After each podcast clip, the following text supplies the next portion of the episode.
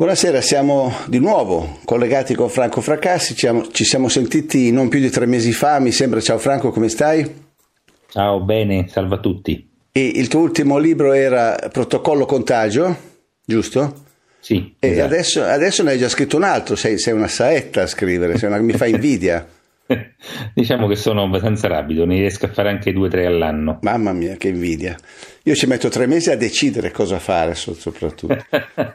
Dunque, questo si chiama Quarto Reich e se il titolo non fosse abbastanza esplicito, nel sottotitolo si legge sono più potenti che mai e condizionano le vite di tutto il pianeta. Inchiesta sull'internazionale nera. Allora, io ero rimasto a scuola, ma avevano insegnato che il nazismo è finito nel 44, quando è finito Hitler, o 45. Invece pare che non sia così, com'è la storia? No, assolutamente no. Eh, non, non, è così perché, eh, perché le persone che, che, perché i nazisti, perché i dirigenti del Terzo Reich, ma non solo, anche tutti gli altri nazisti e fascisti disparsi per Europa, a un certo punto, eh, resisi, resisi conto che la guerra era persa, hanno si sono riuniti e hanno ragionato, hanno detto eh, noi abbiamo perso la, la guerra, però i nostri, i nostri, ideali, gli ideali del, gli ideali del nazifascismo, eh, non sono legati alla Germania, non devono essere per forza legati a un luogo, sono ideali universali. Quindi noi possiamo tranquillamente trasferirci altrove e continuare a fare quello che abbiamo fatto fino adesso, o quantomeno tentare di eh, raggiungere gli obiettivi che ci siamo posti e sono riusciti a farlo grazie, perché altrimenti probabilmente non ci sarebbero mai riusciti, grazie a un aiutino esterno fondamentale di un personaggio chiave, eh, secondo me anche della seconda guerra mondiale in Europa, cioè col- colui che era eh, a capo del controspionaggio americano che era un nazista, molto semplicemente, era un nazista che stava lì, che se, sembra uno ossimoro, un nazista che aiutava i partigiani a combattere i nazisti, comunque insomma, fatto sta che stava lì e, e, hanno trovato una sponda meravigliosa in questo personaggio e poi in tutto il mondo che stava dietro questo personaggio. E, Vogliamo dire il nome o lo teniamo in sospeso? no, il nome certo che lo dico. Eh, si chiama Allen Dallas, è un, uh, un avvocato newyorkese che ehm, negli anni successivi, perché è un personaggio importante, non solo perché all'epoca era capo del controspionaggio americano in Europa, ma anche perché era il, um, il successivamente sarebbe diventato probabilmente il più eh, potente e anche più, più celebre eh, capo che ha avuto la CIA.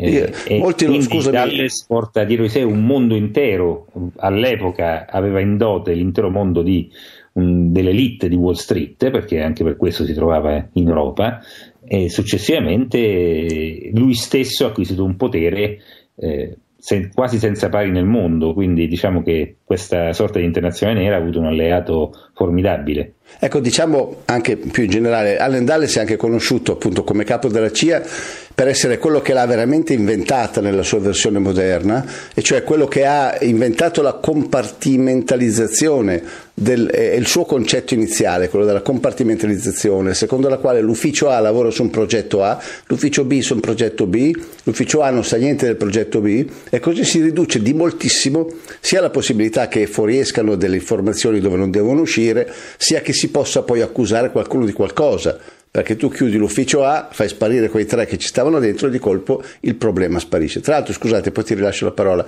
Allen Dulles è anche il personaggio che ritroviamo nell'omicidio Kennedy. Lui era capo della CIA nel 62 quando ci fu il caso della Baia dei Porci, andò in, ovviamente in netto eh, conflitto con Kennedy. Kennedy ebbe il coraggio di licenziarlo e fu lì secondo me che iniziò, la, iniziò la, la, quello che venne segnato il destino di Kennedy, tant'è vero che poi quando Kennedy fu ucciso, la, il, la, commissione Warren scelse Allen Dulles come la persona che doveva selezionare le prove che venivano o non venivano poi accolte nel Ovviamente processo. non ha trovato nulla. Che naturalmente non è riuscito a trovare niente. Scusate, sì, no, questo sì, perché eh. quello degli, degli entrambi fratelli Kennedy è il tema di uno dei miei prossimi libri, quindi Eh. Su questo potremmo anche parlare a lungo. E lui entra anche nel secondo omicidio Kennedy, non solo nel primo. A questo io non lo sapevo. Torniamo indietro allora, scusa, torniamo a prima della guerra, perché Allen Dulles parte da molto lontano. Allora, eh, dicevo, Dalles era un avvocato newyorkese, lui è il fratello, John Foster, anche il fratello eh, farà carriera perché diventerà il segretario di Stato, ovvero il ministro degli esteri sotto entrambi i mandati di Eisenhower per ben dieci anni, tutti gli anni 50, insomma gli anni più crudi della guerra fredda. Insomma, i, questi due fratelli, Allen e John Foster, vengono spediti in Germania perché? Allora, mh, era il 1925, eh, si stavano, l'Europa si stava riprendendo la prima guerra mondiale e un gruppo di, di industriali eh, e di banchieri statunitensi ha pensato bene, diciamo, il ragionamento aveva anche un senso, di eh, poter fare più soldi eh, trovando una sponda in Germania perché loro ritenevano che la Germania sarebbe diventato di nuovo la locomotiva d'Europa e su questo non, non ci sbagliavano, non sbagliavano assolutamente. E quindi loro che, che, ragionamento hanno fatto? Noi mandiamo in Germania qualcuno, questo qualcuno trova un, eh, l'uomo politico giusto che ci possa far entrare nelle stanze del potere, che ci consegni, ci leghi al potere vero che c'è in Germania e a quel punto noi entriamo non come semplicemente dei committenti esterni, ma come eh, diciamo, pezzi reali del potere che in quel momento viene essere in Germania e facciamo una barca di soldi perché la Germania in, ricomincerà a produrre denaro. Allora, eh, i due fratelli Dalles, eh, quando arrivano in Europa, approdano a Monaco. E all'epoca una delle prime persone con cui fanno conoscenza è proprio Adolf Hitler, e quelli del suo entourage. E si trovano subito perché evidentemente, e poi questo lo manifesterà in tanti modi, Allen Dulles aveva io lo definisco un nazista, cioè aveva la stessa, esattamente la stessa mentalità, e, oltre al fatto che avendo quel tipo di mentalità si trova a perfezione con i, gli, gli allora dirigenti del nazionalsocialismo. Il partito nazionalsocialista all'epoca contava pochissimo, Hitler aveva appena fallito un colpo di Stato, era uscito di prigione, insomma non, non, aveva, eh, non era un partito che contava, però lui ci ha visto lungo, non solo ha trovato una, diciamo, delle amicizie, ma ci ha anche visto lungo. E eh, da quel momento arriva un vero e proprio fiume di denaro dagli Stati Uniti nei confronti del partito del piccolo partito all'epoca nazionalsocialista che lo trasforma in un grande partito non è solo per questo, ma diciamo che quel denaro ha dato una spinta decisiva per la conquista del potere da parte del nazionalsocialismo in Germania. E loro continuano eh, questo sodalizio, ovviamente una volta che eh, il nazismo eh, arriva al potere, il sodalizio si rafforza. Perché? Perché eh, a quel punto il, il governo tedesco di una nazione in piena crescita, perché poi dà un grossissimo impulso ovviamente Hitler alle industrie attraverso la, la, la riproposizione dell'industria degli armamenti, eccetera, eccetera, eh, improvvisamente incominciano a ritornare parte, anzi molto più di quello che loro avevano versato, incomincia a riattraversare l'Atlantico e incominciano a ritornare questi soldi che sono frutto dell'investimento che hanno fatto. E la cosa che lega eh, quasi indissolubilmente questi, du- questi, due soggetti apparentemente molto distanti tra di loro è anche il fatto che ehm, i, la sponda tedesca e quella americana incominciano a creare dei nuovi soggetti economici insieme.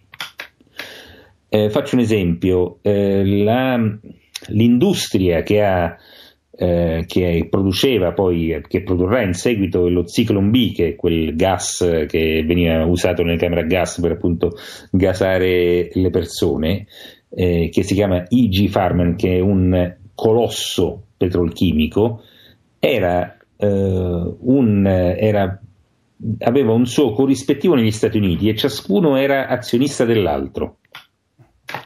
Eh, e così per tantissime altre industrie vengono creati addirittura dei, dei colossi bancari eh, fatti da, eh, diciamo, eh, la cui proprietà era divisa a metà tra i tedeschi e gli americani.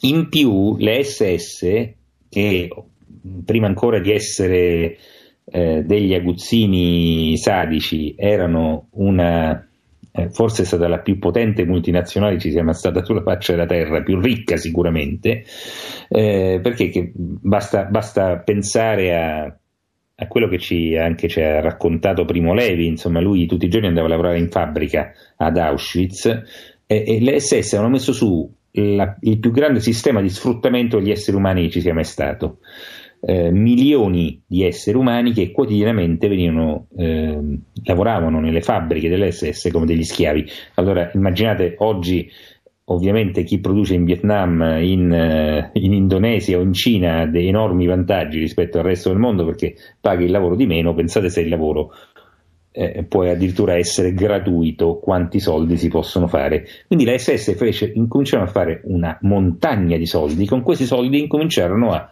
investirne una buona parte in queste grandi multinazionali americane.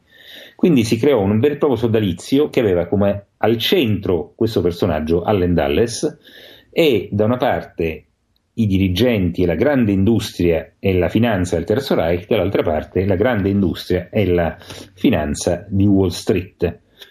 Ecco, scusa se interrompo, viene in mente un paradosso a questo punto che mi sembra che tu citi nel tuo libro. Tra l'altro, fra i finanziatori eh, preguerra dei, eh, dei nazisti c'era anche Prescott Bush, che era il nonno del, del, del, dell'ultimo, il padre di, di, di George il 41 e, e, il, e il, nonno del, presidente numero 43. Ehm, il paradosso è che a un certo punto, io mi ricordo anche che notai questa cosa pazzesca, quando Bush figlio, l'ultimo, andò a celebrare lo sbarco in Normandia quando era presidente nel 2003-2004 mi sembra, c'era questo paradosso per cui lui era lì a festeggiare, diciamo, l'invasione dei soldati militari americani che avevano liberato l'Europa dal nazismo, i quali soldati erano stati uccisi con le armi del nazismo costruite con i soldi del nonno. Sì, esattamente, perché la cosa assurda accade durante la guerra. Allora, io già lo trovo diciamo poco etico, però se si può, eh, spesso come sappiamo la finanza e l'economia, insomma la produzione che spesso non è etica, ma eh, durante la guerra Stati Uniti e, e Germania erano nemici, quindi i, a un certo punto gli Stati Uniti mandarono i loro soldati a sbarcare in Normandia e vennero uccisi con pallottole finanziate probabilmente dal capitale che arrivava dagli Stati Uniti perché loro continuarono a fare affari per tutta la guerra e Allen Dulles continuò, cioè Allen Dulles aveva questo stranissimo ruolo infatti Roosevelt lo odiava, c'era, non, non, c'era per nulla simpatia tra Roosevelt e Dulles, Roosevelt avrebbe voluto farlo fuori tante volte e non c'è mai riuscito. Eh, eh, Dulles da una parte eh, aveva il compito di aiutare tutti i movimenti partigiani in Europa, quindi anche quelli italiani, quelli francesi, belgi e così via, per fornirgli armi, per fornirgli assistenza. Dall'altra era il migliore amico non tedesco eh, del, del nazismo. quindi io non so come se la cavasse, secondo me aveva una personalità doppia in quel periodo, però è, è, è surreale la storia di questo personaggio, è veramente surreale. E lui ovviamente ha avuto un'importanza primaria nel momento in cui, eh, come ho detto prima, i, ehm, i, dirigenti del Terzo Reich e gli altri nazisti e fascisti d'Europa decidono di darsela a gambe, di eh, diciamo sopravvivere per far sopravvivere l'idea del Terzo Reich. Perché in un'Europa circondata, anzi in un'Europa praticamente occupata da una parte dai sovietici, dall'altra dagli americani e dagli inglesi, è evidente che non c'era strada di fuga cioè non, non sarebbe stato possibile fuggire per, non per milioni di persone, ma addirittura per uno, uno solo di loro sarebbe stata una cosa complicatissima riuscire a sfuggire dall'Europa. Eppure riescono a fuggire in milioni. Ecco, scusa, qui si apre il capitolo eh, famoso chiamato delle rat lines. Rat lines, cioè che sarebbero le, le, proprio eh, letteralmente le, le, corde per i ratti, le, linee per i ratti, venivano chiamate così perché sono le gomene che legano le navi ai porti sono quelle attraverso le quali i ratti, i topi, riescono a salire sulle navi e imbarcarsi ed andarsene, da cui le, le linee di fuga dei nazisti vennero chiamate rat lines. Da chi erano tenute in piedi e da chi erano organizzate queste rat lines? Allora, queste rat allora, qui c'è dietro una storia diciamo, ci dovrebbe fare un altro libro, in realtà io ci sto facendo un altro libro esattamente su questa cosa qui, però eh, perché è molto complessa. Diciamo che a partire dal, mh, mm, dalla seconda metà del 1943 iniziano delle eh, trattative tra eh, i dirigenti del Terzo Reich guidati da Martin Bormann. Bormann era il segretario di Hitler ed era il presidente del, del Partito Nazionalsocialista, cioè il numero due del Reich sostanzialmente. Eh, eh, Martin Bormann da una parte e dall'altra eh, Allen Dulles, queste riunioni si svolgevano in Svizzera, alcune, altre in Italia addirittura, e poi c'era un terzo soggetto, perché ovviamente non erano solamente i nazisti tedeschi, eh, il terzo soggetto era il fascismo italiano. E l'uomo eh, che fu inviato da Mussolini per gestire queste trattative fu Licio Gelli, che all'epoca era eh, un eh, ufficiale della Repubblica di Salò. Quindi c'era Gelli, Dalles, Bormann, più una serie di altri personaggi, eh, non secondari, erano tutti quanti potenti, però insomma mm, diciamo che stavano dietro questi tre, per un anno e passa loro eh, organizzarono questo gigantesco piano di fuga, gigantesco perché come ho detto prima milioni di persone hanno abbandonato l'Europa. Ehm, sono riusciti a fargli eh, questo esodo gigantesco, è riuscito grazie all'aiuto eh, dei servizi segreti americani, quindi all'epoca l'OSS, quello che poi sarebbe diventata la CIA. Eh, l'aiuto dei servizi segreti britannici, anche loro aiutarono i eh, nazisti e i fascisti a scappare. L'aiuto dei servizi segreti del Vaticano, che ebbe un ruolo non secondario nella fuga dei nazisti e dei fascisti. E qui c'è un, eh, un particolare, secondo me, diciamo, molto interessante, ovvero il capo dei servizi segreti vaticani all'epoca era colui che sarebbe diventato Paolo VI. E... Annunzio apostolico prima di Hitler in Germania. Sì, sì, sì, sì, sì, Cardinale Montini, certo. Lui era il, il, capo, perché il Vaticano aveva dei servizi segreti, lui era il capo dei servizi segreti vaticani nel 1945. E, ehm, dopodiché, eh, diciamo, questa, eh, questa, rete creata appunto dai, eh, da questi due servizi segreti occidentali e dal Vaticano riuscì attraverso tante strade differenti.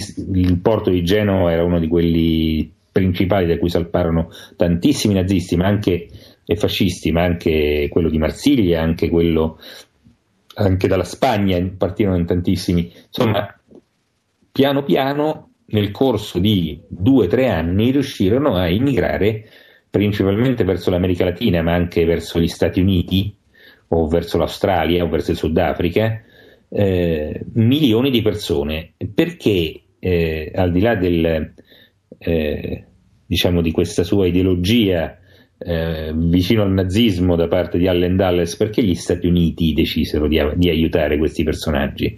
Eh, principalmente per due motivi. Primo perché ehm, stava finita la guerra, già si stavano preparando a quello che sarebbe accaduto dopo, cioè la guerra successiva, conosciuta come guerra fredda. Quindi il loro nemico non era più il, eh, la Germania, ma era l'Unione Sovietica e, e quando devi combattere l'Unione Sovietica ti appoggi, diciamo il ragionamento anche questo fila molto, ti appoggi ai principali nemici dell'Unione Sovietica, ovvero i nazisti e i fascisti che peraltro l'avevano combattuta, l'avevano combattuta bene e avevano una rete di spie diffusa in tutta Europa su cui potevano contare. Quindi questo è il primo motivo. Il secondo motivo, rete di spie da cui poi nacque Gladio. Gladio nacque esattamente durante quei colloqui tra Bormann, Gelli e Allen Dulles. Ehm, il secondo motivo è che eh, la Germania era un paese all'avanguardia di tante cose.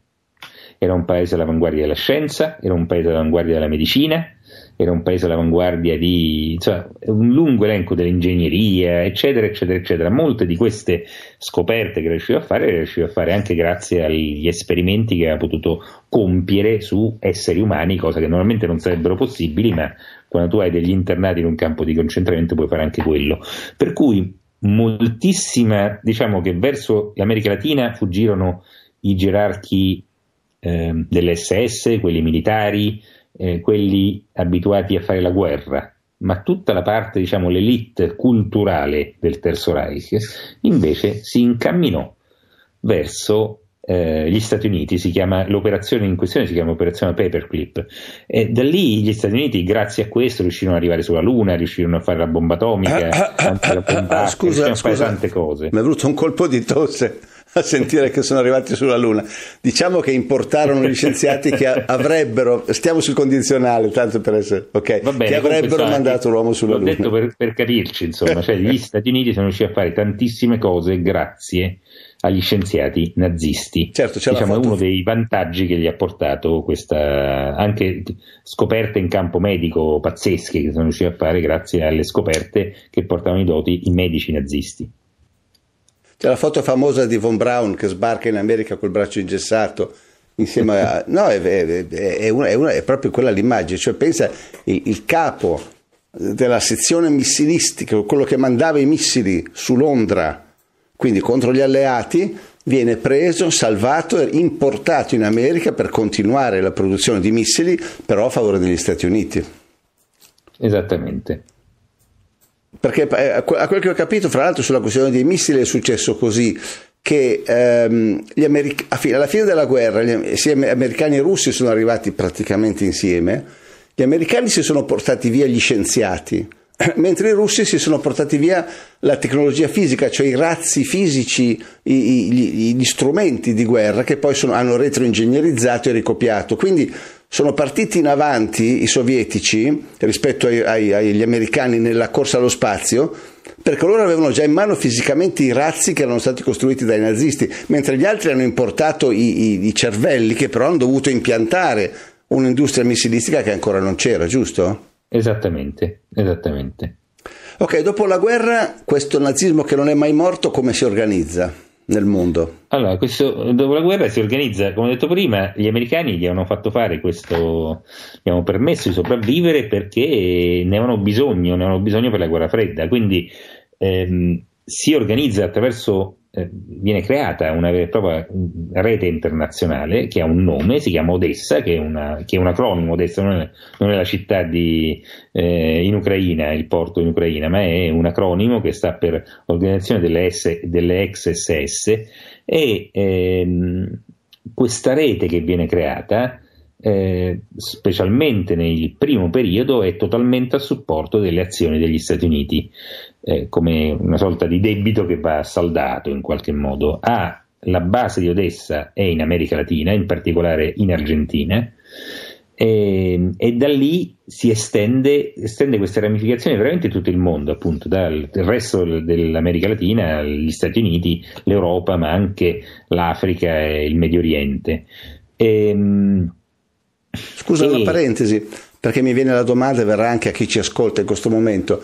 Tu hai notizie, hai conferme, hai tracce, hai, hai, hai trovato indizi della, della, della, teoria dell'eventuale fuga di Hitler in Sud America o, o rimane così un, una poesia? No, allora, su questo... chiedo, magari hai trovato qualcosa no, di no, solido. Quando dicevo che, che, sto facendo un libro, io sto esattamente facendo un libro sulla morte di Hitler ah. e, ehm, e questo eh, io sto scrivendo questo libro perché sono entrato in possesso di eh, alcune mh, migliaia probabilmente di eh, documenti eh, prodotti dall'FBI, dalla CIA, dall'MI6 britannico e dal KGB in particolare più, più, di 2000 pagine del KGB, all'epoca si chiama NKVD, insomma diciamo quello che poi sarebbe diventato il KGB. E, ehm, questi documenti, specialmente quelli sovietici, sono tutti quanti eh, riguarda, riguardano per l'appunto la morte di Adolf Hitler. E, ehm, ed emerge chiaramente, specialmente quelli sovietici, perché i sovietici sono quelli che sono arrivati a Berlino, sono quelli che sono entrati nel bunker, eh, sono quelli che hanno recuperato la salma di Hitler, gli hanno fatto anche l'autopsia eh, e quindi sono diciamo, i più titolati in assoluto per sapere che fine abbia fatto Hitler. Bene, io ho i documenti dell'autopsia, ho i documenti di, delle, i responsi dei sovietici e anche eh, le valutazioni che faceva Zhukov, Zhukov era il maresciallo, era il, il capo delle forze armate sovietiche eh, in Europa. E eh, l'autopsia, eh, dall'autopsia risulta chiaramente, lo dicono proprio chiaramente, quest, la, dall'autopsia risulta che non è Adolf Hitler eh, quello, diciamo, il proprietario dei resti che sono stati trovati vicino al bunker di Berlino. Ehm, lo stesso Zhukov dice in più occasioni eh, che eh, il, eh, Hitler non è morto nel bunker. Eh, dopodiché i sovietici mettono su addirittura una squadra per far capire quanto loro non credessero alla morte di Hitler nel bunker, mettono su una squadra vera e propria fatta di eh, centinaia dei loro migliori ufficiali per poterlo rintracciare, per dargli la caccia.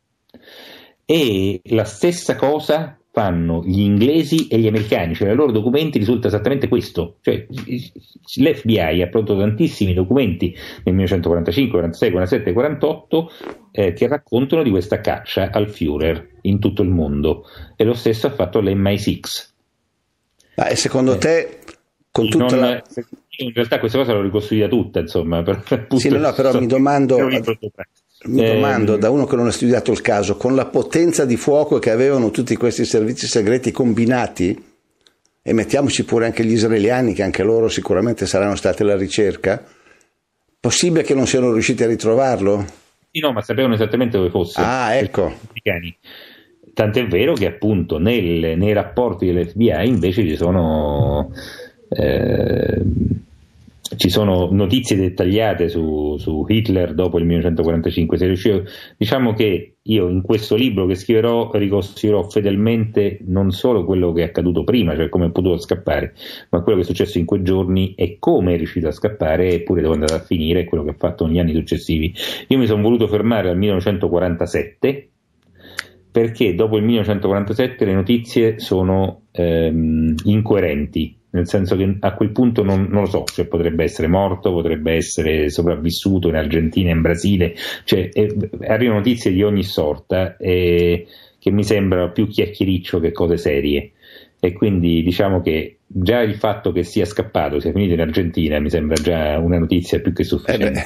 Eh beh, sì, certo, anche perché appunto la storia che Hitler si avvelena con Eva, con Eva Braun. No, e quella storia lì, quella è, guarda, ci sarebbe da fare un, uscirebbe un film strepitoso già solo su questa storia qui. Perché? Perché questa storia è frutto del, eh, della ricostruzione di, un, eh, di uno storico, di uno storico britannico e, eh, perché questo storico britannico lavorava per i servizi segreti inglesi, per l'MI6 e eh, a un certo punto Churchill dice senti vai e cerca di capire dove sta Hitler perché insomma no, ho bisogno di sapere se è morto oppure no. Eh, questa cosa però avviene eh, dopo cioè Hitler è morto sarebbe, sarebbe morto il, il 30 aprile del, del 45 e eh, questo personaggio incomincia a fare le sue ricerche a luglio, quindi cioè, di mezzo, maggio, giugno, luglio, cioè tre mesi dopo, e eh, ovviamente non trova un fico secco perché già, già, deve andare in una zona che non è di sua competenza, perché va in una zona sovietica. Immaginate quando inizia la guerra fredda un, un, un ufficiale britannico certo. che va nella zona sovietica a rovistare nel bunker di Hitler, già quello è strano di per sé. Eh, dopodiché, eh, no, poi è chiaro, che, è chiaro, che, non ci trovi più niente dopo tre ah, giorni, non dopo tre mesi. Eh, non trova nulla, non trova assolutamente nulla. Quindi, che fa? Ci, ci sono cinque testimoni, cinque, che sono gli unici cinque in, che erano in grado, sono in grado di dire eh, che fine ha fatto Hitler. Questi cinque testimoni, due erano in mano agli americani, tre ai sovietici, quelli più importanti erano in mano ai sovietici.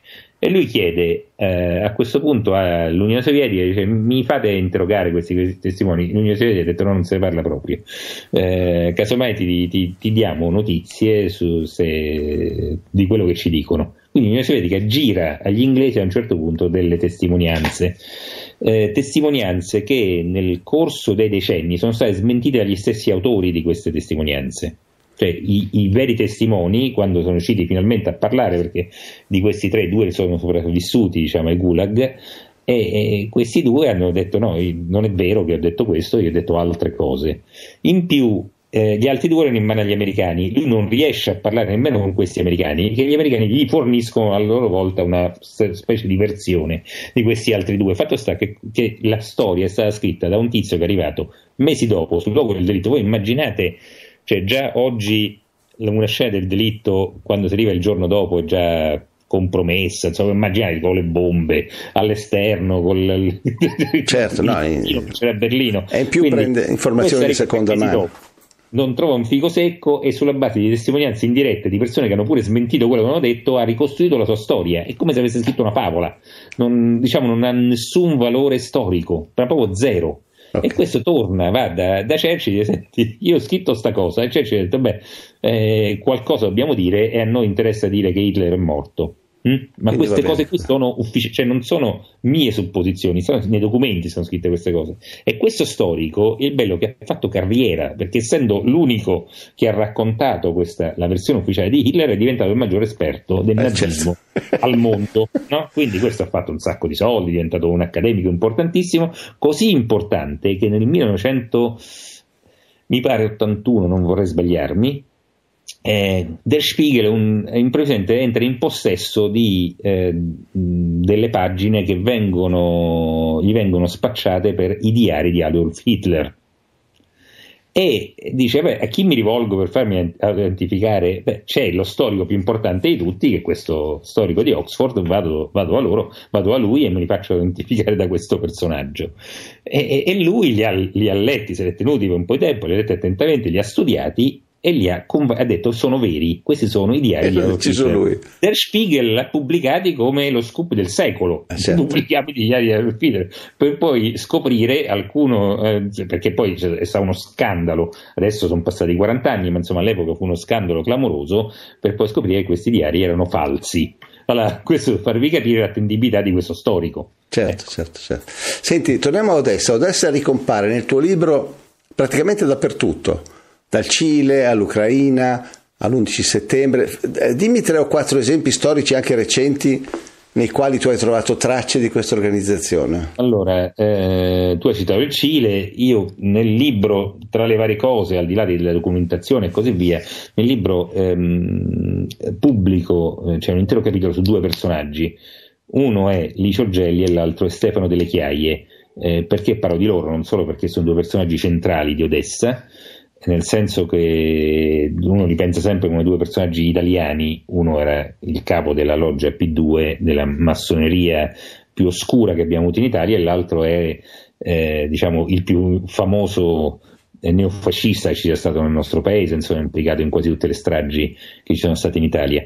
In realtà loro due sono due personaggi centrali per tutta l'organizzazione Odessa, perché Gelli è stato eh, l'intermediario tra la CIA e tra il Dipartimento di Stato americano e Odessa in tutto il mondo, in tutto il mondo, attraverso la P2, perché P2isti, la P2 non era una loggia italiana, era una loggia internazionale. Se pensate che tutti i dittatori sudamericani, eh, i loro i capi della polizia, i ministri, eccetera, eccetera, tutte le dittature latinoamericane erano tutti membri della loggia P2.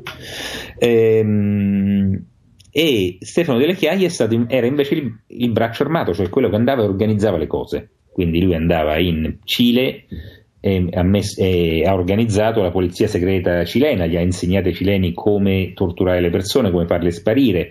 E la stessa cosa ha fatto in Argentina quando sono stati i desaparecidos, è andato in, eh, ha girato è stato dal, dal, Nicaragua al Salvador, alla Bolivia, al Paraguay, all'Uruguay, eccetera, eccetera, eccetera. Ehm, io eh, parlo di questi due non solo per il ruolo centrale che hanno avuto nella storia, ma anche perché sono stato, eh, diciamo che eh, eh sono stato l'ultima persona a intervistare entrambi. Eh, sì, entrambi prima che morissero. Eh, hanno rilasciato l'ultima intervista a me e da buona ultima intervista come a volte accade, si sono tolti un po' di sassolini dalle scarpe, quindi mi hanno raccontato cose che in passato, in vita loro, non hanno mai raccontato o forse non avevano anche mai ammesso. E, e quindi delle chiaie ha parlato molto, eh, diciamo senza risparmiarsi, ha parlato di quello che faceva in Cile, ha parlato della sua amicizia con Klaus Barbie, che soprannominato il Boia di Lione, che è stato processato in Francia e condannato all'ergastolo per eh, la deportazione degli ebrei, che viveva in, ehm, in Bolivia. E ha raccontato de, di come aveva messo su gli squadroni della morte in Salvador, negli, a seconda metà degli anni 70, inizio degli anni 80, eccetera, eccetera, eccetera eh, e Gelli ha raccontato suoi, di come ha, tes, ha tessuto la, la rete eh, massonica della P2 in, tutte, in tutta l'America Latina di come tutti i dittatori erano in mano sua, Pinochet compreso. Insomma. Scusa, questa tua intervista è in video o è intervista scritta? Video entrambe. In video entrambe, quindi si trovano in rete tutte e due? No, ce l'ho io. Ah, ecco, perché eh, ave, avendo ricercato abbastanza non mi ero mai imbattuto in un'intervista di... Ah, ok, perfetto. Eh, sono due interviste lunghe perché Gelli sono tre ore e mezzo quasi, e delle chiaie sono più di due ore di intervista. Quindi tu non intendi rilasciarle pubblicamente? Non per il momento, cioè, voglio trovare l'occasione giusta per poterlo fare. Okay. Comunque nel libro trovate ampi stralci. Ok. Beh, abbiamo dato una notiziola da poco in questo momento. Anche perché eh, Gelli racconta, eh, lì io ho fatto un salto sulla sedia, ma credo che chiunque si occupi di queste cose, ne sappia qualcosa, farà altrettanto, racconta di un golpe, di un colpo di Stato che lui stava organizzando nel 1981 e eh, cosa che non si è mai saputa, e lui con molta rabbia dice di eh, che aveva già organizzato tutto, aveva pronta questa lunga lista di quasi mille persone, principalmente comunisti, insomma, da prendere e da portare in... Eh, ha detto che c'era un compensato di villette in Sardegna dove li volevamo eh, ten- trattenere come ospiti, mm-hmm. questa è la sua, la sua definizione. Eh, ne- era nell'estate del 1981 avevano pronto questa cosa qui per poi far passare parla- in maniera parlamentare, cioè farla votare al Parlamento, dalle forze politiche rimanenti il suo piano di rinascita democratica, che era il suo modo di vedere il mondo, insomma, la trasformazione dell'Italia democraticamente in una sorta di, di dittatura, insomma, questo era il suo, il suo concetto. E lui dice che purtroppo da parte sua eh, questo, questo golpe è saltato perché tre mesi prima a marzo dell'81 i magistrati, eh, i giudici istruttori Colombo e Turone hanno fatto irruzione nella sua, nella sua abitazione di Arezzo a Villa Vanda e hanno scoperto gli elenchi del P2 e questo ha fatto saltare ovviamente tutti quanti i piani di Licio Gelli. Eh, lui racconta anche chi ha, fatto, chi ha, dato la soffiata a eh, Turone e Colombo per, scop- per, scoprire gli elenchi del P2, spiega perché, insomma, eh, eh, magistrati che sono arrivati relativamente inconsapevoli di quello che avrebbero scoperto. Totalmente inconsapevoli. Ecco. Ehm, Va bene, poi, facciamo un altro salto perché anche perché non raccontiamo tutto. Andiamo, andiamo più avanti. Ecco. L'11 tu mi hai chiesto tre cose, tre esempi. L'altro esempio è l'11 settembre.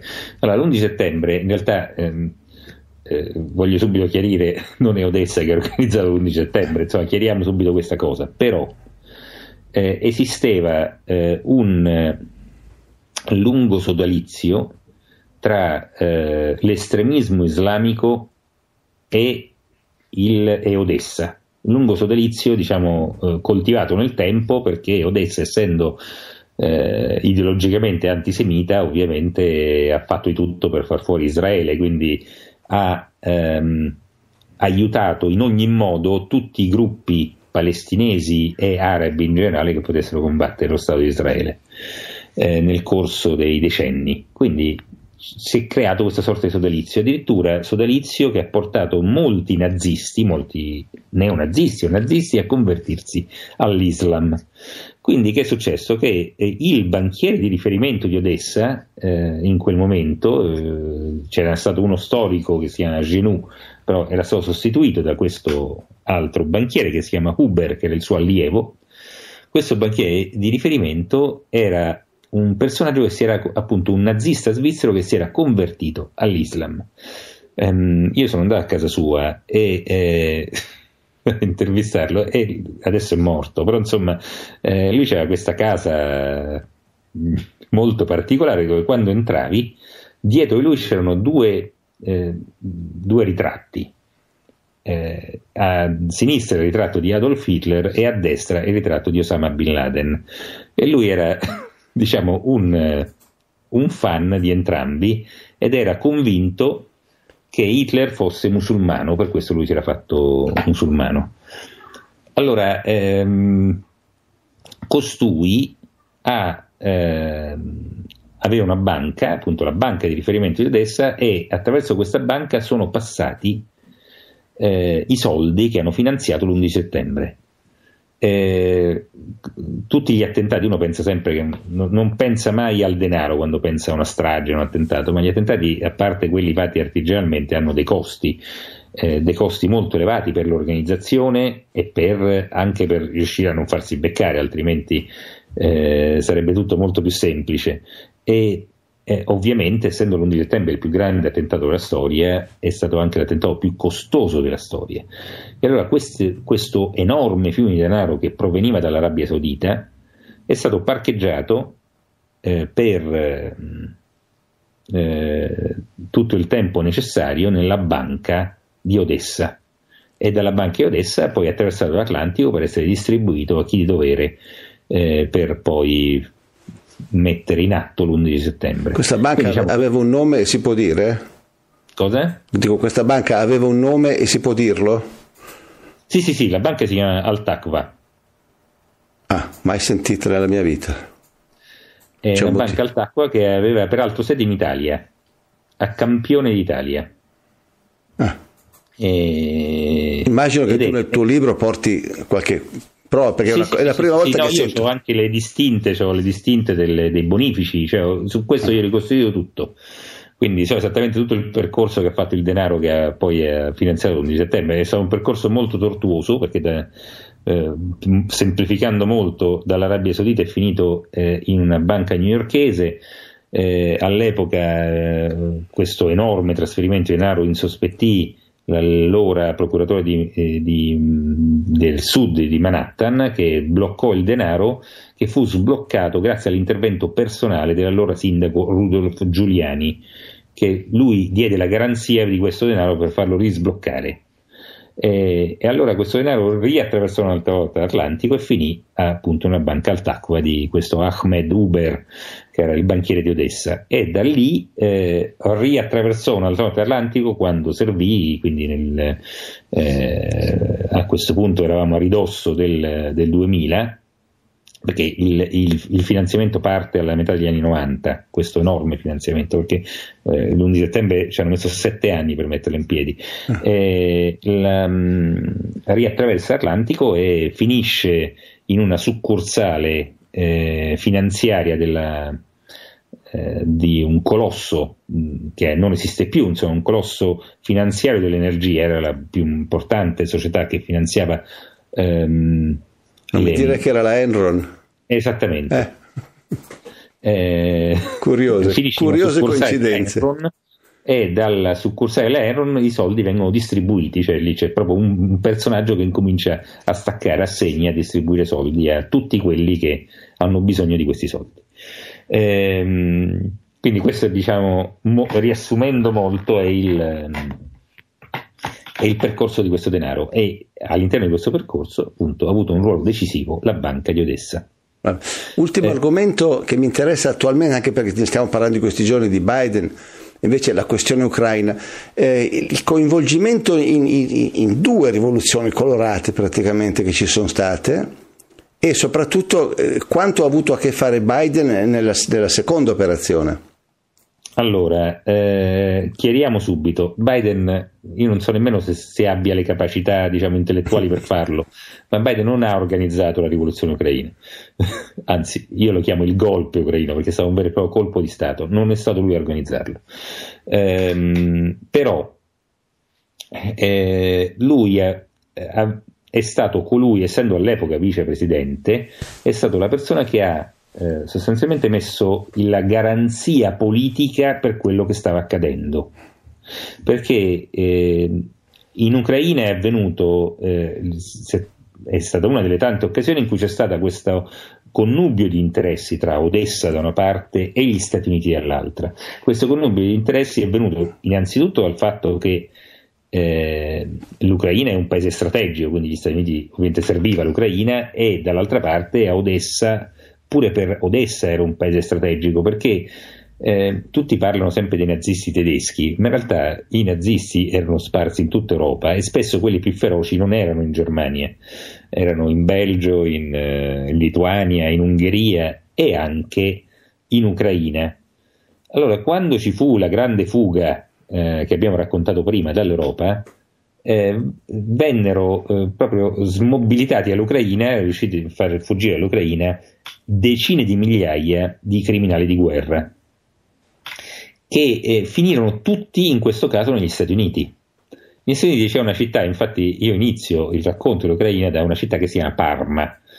Queste cose fanno un po' ridere. Mi ha, mi ha, molto ingannato perché per almeno dieci paragrafi credevo che fosse la nostra Parma e dicevo fracassi impazzito, invece poi ho scoperto il eh, trucco. Eh sì, periferia di Cincinnati, una cittadina di circa 80.000 abitanti che, che sono praticamente tutti ucraini è una sorta di enclave ucraina negli Stati Uniti, è nata mm, proprio nel, mm, grazie a questo esodo biblico di criminali di guerra, quindi è un luogo cresciuto a, a pane e nazismo, non so come dire, cioè questi criminali di guerra erano le brave persone, erano i nostri bravi ragazzi e queste persone, eh, con l'appoggio anche ovviamente dei, dei, servizi americani, nel corso del tempo hanno i loro figli e così via, hanno fatto carriera, sono entrati nel Dipartimento di Stato, nella CIA, nelle grandi multinazionali, hanno fatto carriera là dentro. Ehm, una di queste persone, una di queste persone è, è colei che mh, è, si è sposata quello che sarebbe diventato il presidente dell'Ucraina eh, non so se vi ricordate quando ci fu la rivoluzione arancione nel 2004 in Ucraina, eh, l'oppositore, eh, cioè colui che, che, capeggiò questa rivoluzione, era un personaggio che poi fu, fu avvelenato al KGB e che aveva la faccia tutta butterata. Insomma, ah, sì, me lo ricordo. Sì. Esattamente.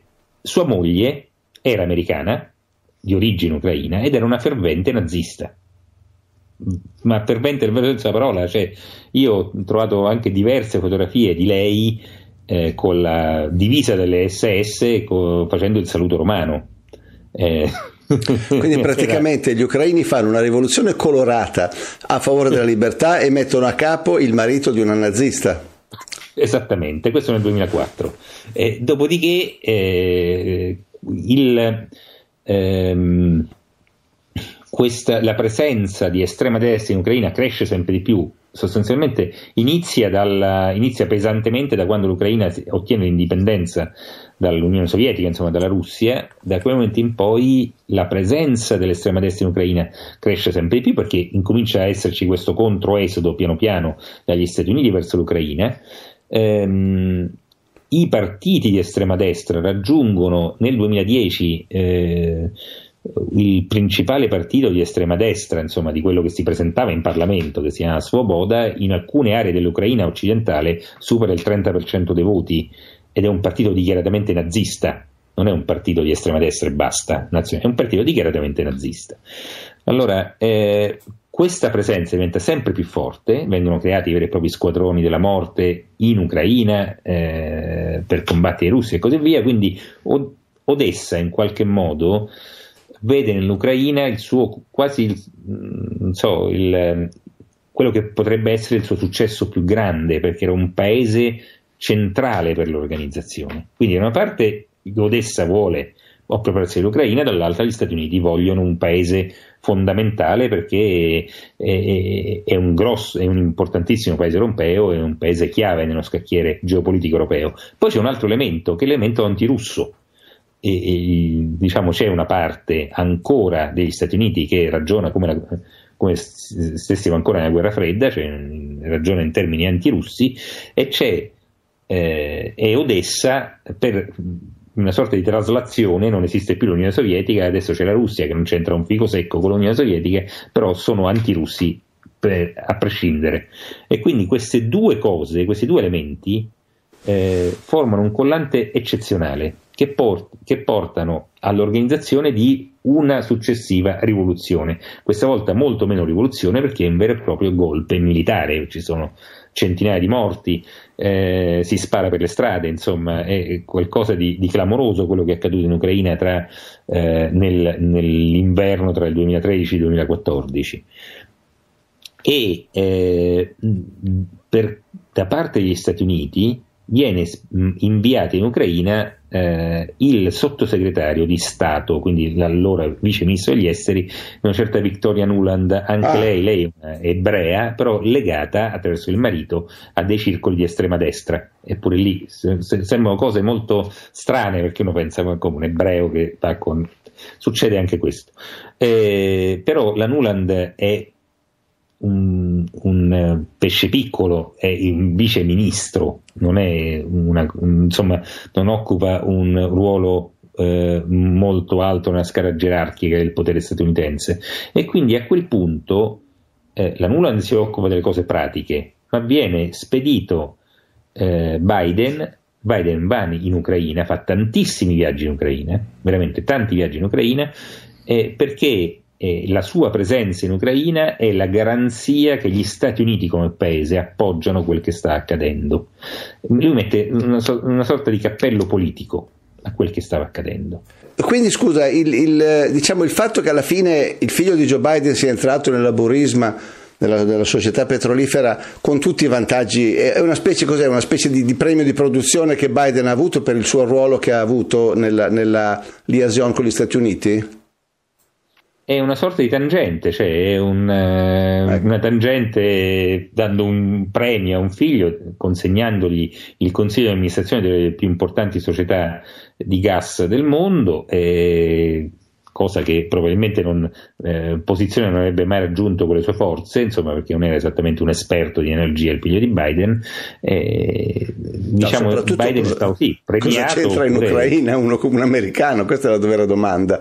A parte esperto o non esperto di gas, ma che ci fai tu in una società? Non ci fa nulla se non per il fatto che eh, Biden è stato ricompensato in qualche modo. Ecco. Sì, non so se il premio di propulsione eh, ricompensa o tangente, poi ognuno la vede dal diciamo con la sfumatura che vuole. Ok, senti, eh, eh, di, di, input ne abbiamo dati già moltissimi. Eh, abbiamo, spero di aver stimolato la curiosità. Io l'ho, l'ho, letto di corsa, ma con molto interesse. Ho trovato un sacco di cose che non sapevo e che mi, mi, mi ripropongo di approfondire. Dove si può trovare il tuo libro? Allora, eh, io eh, oramai ho preso questa piega, questo libro non si, troverà, non si potrà mai trovare in libreria, non, non, lo troverete, non lo troverete nemmeno su Amazon. L'unico modo per averlo è sempre attraverso di me, esattamente come il protocollo contagio per chi l'ha già acquistato, la procedura la conosce. Comunque, eh, per averlo bisogna scrivere un'email, ah. la mia email personale, okay. che è francofracassi1 chiocciola gmail.com, francofracassi1 chiocciola gmail.com, io vi risponderò e vi spiegherò eh, come si fa ad avere, insomma, sostanzialmente eh, attraverso un bonifico, attraverso PayPal, insomma vi, vi spiegherò tutto quanto e eh, vi arriverà il libro, io tutti i libri che spedisco, li spedisco con la dedica personalizzata, Vabbè. quindi ciascuno di voi che prenderà il libro avrà anche la mia dedica, spedendo lì io ho questo vantaggio diciamo. Ok, mi devi fare ancora una promessa prima di salutarti. Dimmi, dimmi. Quando deciderai di mettere online l'ultima intervista di Gelli, ce ne dai un pezzettino in anteprima. Mi ha incuriosito da morire questa storia. Va bene, Gelli racconta veramente tante cose. Ecco, però tante... tieni, anche, tieni anche presente la tua sicurezza personale, questo è importante. Va, va bene. bene. va bene. Grazie mille Franco e ci sentiamo fra tre mesi per il prossimo libro a questo punto, giusto? sì, io sto già preparando il prossimo. Benissimo. Grazie a tutti, grazie Franco, arrivederci, buona serata. Ciao.